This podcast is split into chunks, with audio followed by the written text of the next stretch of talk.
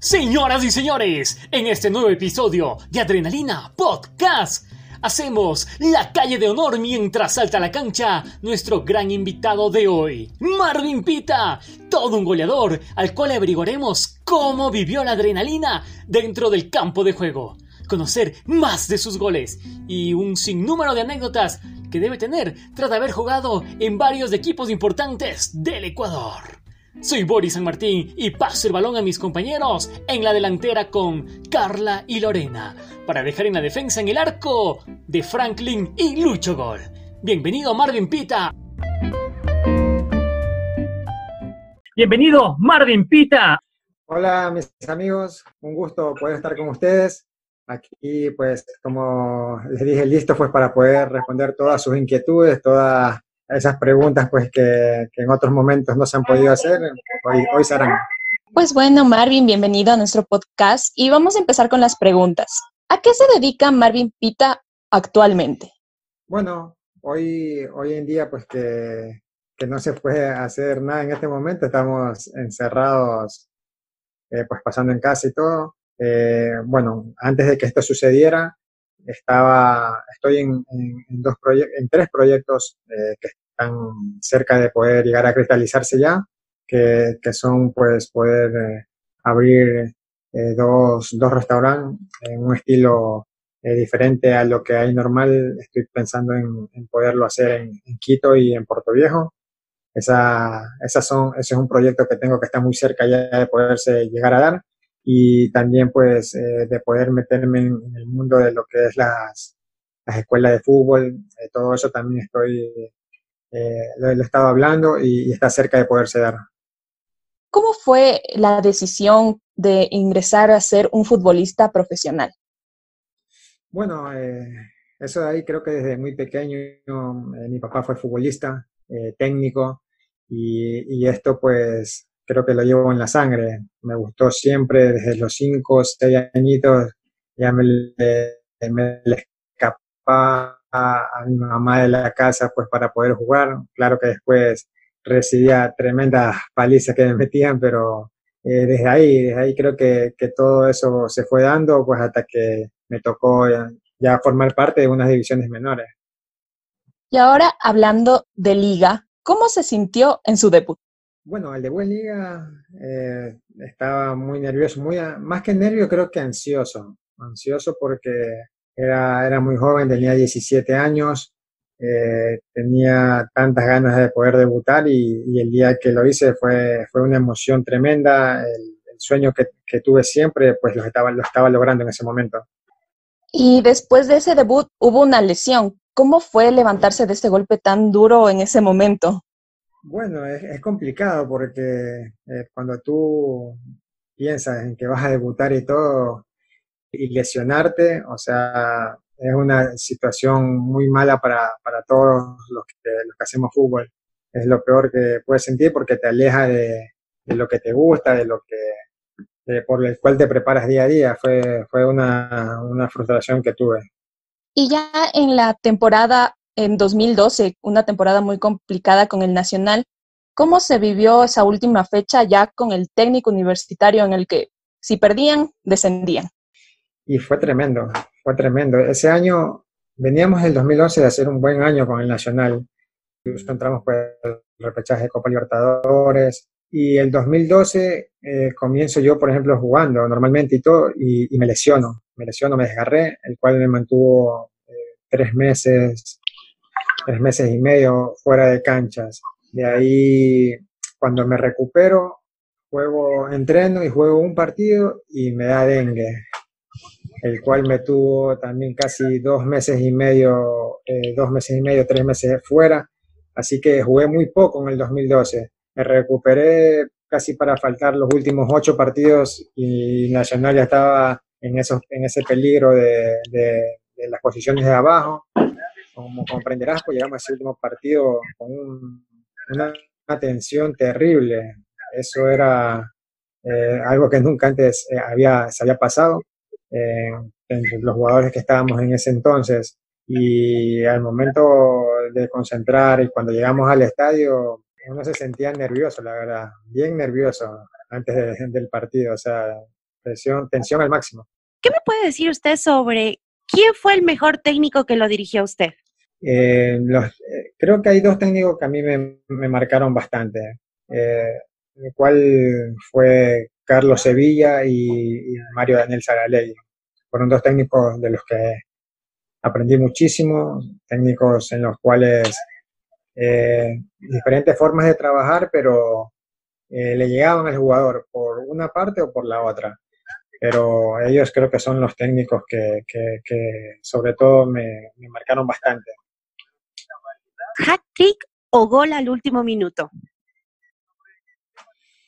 Mira que sí he tenido la oportunidad de marcar los dos y creo que eh, la satisfacción de meter hack trick eh, es mucho mejor, mucho mejor. ¿Y el gol de último minuto? ¿Qué se siente? Es también una, una, una emoción muy grande porque, porque ganas el partido y, y, y la, la, euforia no, te, no, no, no, se les pasa a todos. Creo que a los hinchas también es lo mismo. Eh, eso creo que es un poquito más, eh, más de corazón lo que se siente en este caso grupalmente y, y, y en, en, la hinchada. Pero personal, creo que, que el hack trick, porque no siempre se marcan tres goles, ¿no? ¿Qué prefieres, un buen ataque o una buena defensa? Creo que lo mejor es ser equilibrado, equilibrado, porque si atacas mucho quedas desprotegido atrás y si defiendes mucho no llegas, no, no tienes mucha capacidad de, de poder atacar, al menos que tengas un equipo súper rápido con, con, jugadores en la volante que, que, abastezcan muy bien a los delanteros, pero si me pones a elegir entre esas dos, eh, prefiero un buen ataque. ¿Y entre un buen quite o un buen pase? Un buen pase, a, a ojo cerrado. Sí, un buen pase. ¿Cuál ha sido uno de los mejores pases que tú has dado con alguno de tus compañeros en algún partido que recuerdes, pero hasta el día de hoy? A ver, mm, ahí me la complicaste bastante. eh, hay, algún, hay, sí, hay, algunos, hay algunos. Pase distinto fue una vez contra Liga de Loja en un partido que estábamos peleando para, el repechaje Libertadores, que, que fue un tiro libre y todo el mundo estaba esperando que, que, yo lo pateara al arco y como estaba cerca del balón, lo que hice fue tirarla por encima de la barrera y todos los defensas se quedaron así y, y, el compañero Guevara en ese tiempo, Fabricio Guevara, hizo el gol. Hermoso. En tres palabras, ¿cómo es Marvin Pita como jugador? Técnicamente muy bueno. ¿Cuál crees que ha sido el mejor momento de tu carrera? Eh, bueno, creo que el, el, momento por ahí más emotivo eh, fue cuando debuté, sinceramente, porque eh, fue una, una, lucha constante desde muy pequeño para poder tratar de llegar a, a, ser un jugador profesional y en el momento en que debuté me, me sentí realizado. ¿Y el momento más complicado? El momento más complicado, creo que cuando tuve la oportunidad de salir a, a jugar en, en, el exterior y, y, no se me dio la oportunidad, sentí mucha frustración, fue algo que me, me golpeó bastante fuerte. Sabemos que dentro de tu carrera has usado algunos dorsales muy característicos, como por ejemplo el 10, que lo has usado en varios equipos, pero aparte de este numerito, de este dorsal, está el número 14. ¿Tiene algún significado para ti ese número? Y sí, la verdad, quizás al comienzo, al comienzo no, pero cuando yo llegué a Nacional, eh, habían algunos números disponibles, eh, por lo que habían ido muchos jugadores que habían estado el año anterior, ya, ya no estaban, y cuando estaban los números así, que recién había llegado, el utilero me preguntó cuál quería, habían algunos. Y, y me acuerdo que Juan Carlos Urbano en ese tiempo él estaba de asistente técnico de, de, Jorge Célico, que fue el técnico que me llevó a mí uh -huh. al Nacional, del cual también de él aprendí muchísimo, calidad de técnico y de persona también. Eh, y Juan Carlos se me acercó y me dijo, ni se agarra el 14, me dice. Yo lo que le digo, o sea, ¿cómo así? Me dice que, que era un número con el que él había yeah. jugado y un número que, que tenía eh, muy buenos recuerdos y que a él le gustaba mi forma de jugar, eh, que era técnicamente como él lo fue cuando estaba en cancha y que, sería también un honor, pues, si lo pudiera tener. Y, ahí comenzó, y ahí me fui ya de largo. Marvin, ¿existe la posibilidad eh, de que llegues a ver el fútbol dentro de la cancha, sí, pero ya no como jugador, sino como director técnico? Tal vez por ahí hay una intención de ser el DT de algún equipo o no. Sabes que, que, sí, esa, eso lo vengo pensando ya hace muchos años.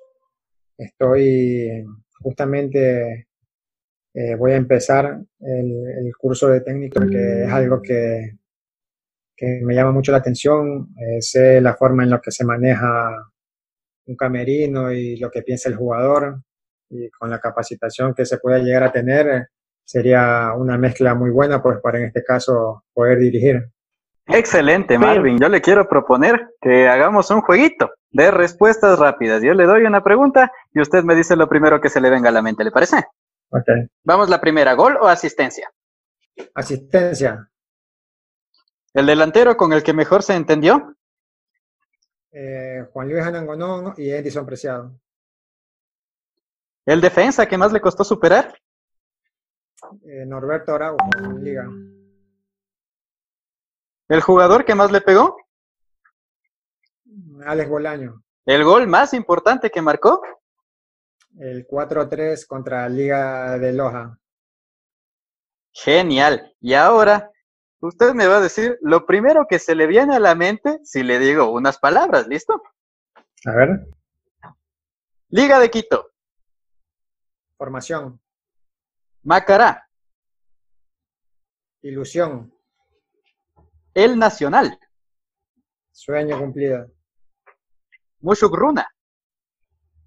Aprendizaje. Clan Juvenil. Frustración. Liga de Puerto Viejo. Mm, las dos van juntas, frustración también. Selección ecuatoriana. Eh, sueño que faltó eh, poder eh, estar más tiempo ahí. Hinchada. Parte fundamental del fútbol. Y la última, fútbol. Mi vida, eh, mi, mi, motivo de, despertar cada mañana es lo que, lo que amo. No, no me veo eh, haciendo algo diferente que, que no, no sea relacionado al fútbol. Muy bien, Marvin. Ya para finalizar, queremos que nos ayudes con un mensaje. ¿Qué le dirías tú a los jóvenes hinchas de nuestro programa que quieren llegar a ser futbolistas profesionales como tú, como Marvin Pita? Bueno, primero decirles que, que nunca dejen de soñar, que, van a aparecer muchos obstáculos, mucha gente que, a veces te cierra las puertas, mucha gente que, te, echa mala onda, gente que, que te va a tratar de, que abandones el sueño que tienes. Y eso no debes hacerlo nunca, porque si se te cierra en un lado, vas a tener la oportunidad en otro. Y, el sueño que, como lo tuve yo en mi momento, eh, lo tienes tú igual. Así que no desmayes nunca, sueña, pídele a Dios que te ayude y llegarás. De aquí pasando esta pandemia, esta cuarentena, ¿qué planes a futuro tienes de aquí en adelante? Marvin Pita, ¿qué tiene propuesto? Bueno, eh, estoy como te comenté al comienzo de, la entrevista, eh, más o menos es lo que estoy tratando de, poder que se cristalice estas dos opciones que tengo de, poder abrir los, los dos restaurantes que, que quiero, más lo del proyecto de, la escuela de fútbol. Y bueno, y en el tema, aparte, en el tema futbolístico, antes de que sucediera todo esto de, la pandemia, había estado eh, hablando con, con, un equipo en la Serie A y dos equipos en la Serie B. Eh, últimamente también me presentaron un proyecto de, un equipo amateur en Quito, en el cual quieren que yo eh, participe, que me haga, o sea, participar de socio y que también sea de jugador. y, es un, proyecto muy bonito, la verdad. Todo lo que me han, mencionado de eso me parece muy interesante y, algo que lo he estado pensando bastante en todo este tiempo. Así que vamos a ver qué, qué sucede. Suerte desde ya, claro que sí. Para nuestros hinchas de Adrenalina Podcast que quieren seguirte en redes sociales o plataformas digitales, ¿cómo te podemos encontrar? Bueno, en, Facebook y en Instagram estoy en arroba eh, Marvin Pita Mora. En Twitter estoy Marvin Pita con 2A 10. Eh, Esas son en las, plataformas que, nos podríamos comunicar como lo hacemos normalmente con, las personas que estamos ahí. Canal de YouTube, tal vez, youtuber, TikTok, lo que está ahora de moda. Sí, bueno, el canal de YouTube está eh, Marvin Pita. Ahí, bueno, he estado subiendo goles que por ahí siempre me han pasado y que los he tenido guardados estoy subiendo cada vez, eh, cada vez más. Eh, también pues esperando que, ese canal crezca porque sí tengo bastantes ideas en ese sentido y, se llevarán muchas sorpresas ahí. Muchísimas gracias por contar de tu tiempo para estar con nosotros en este Adrenalina Podcast.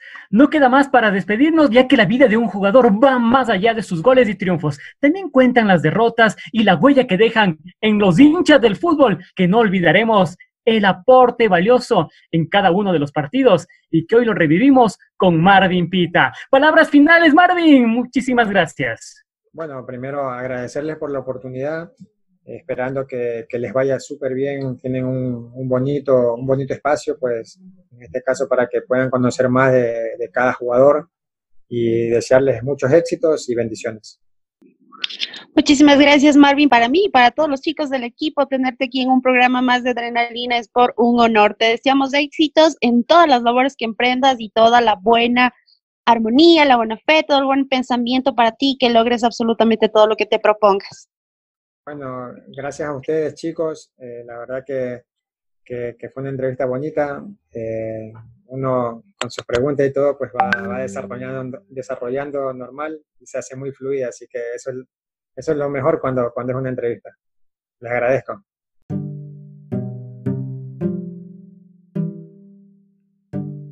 El partido finaliza por hoy.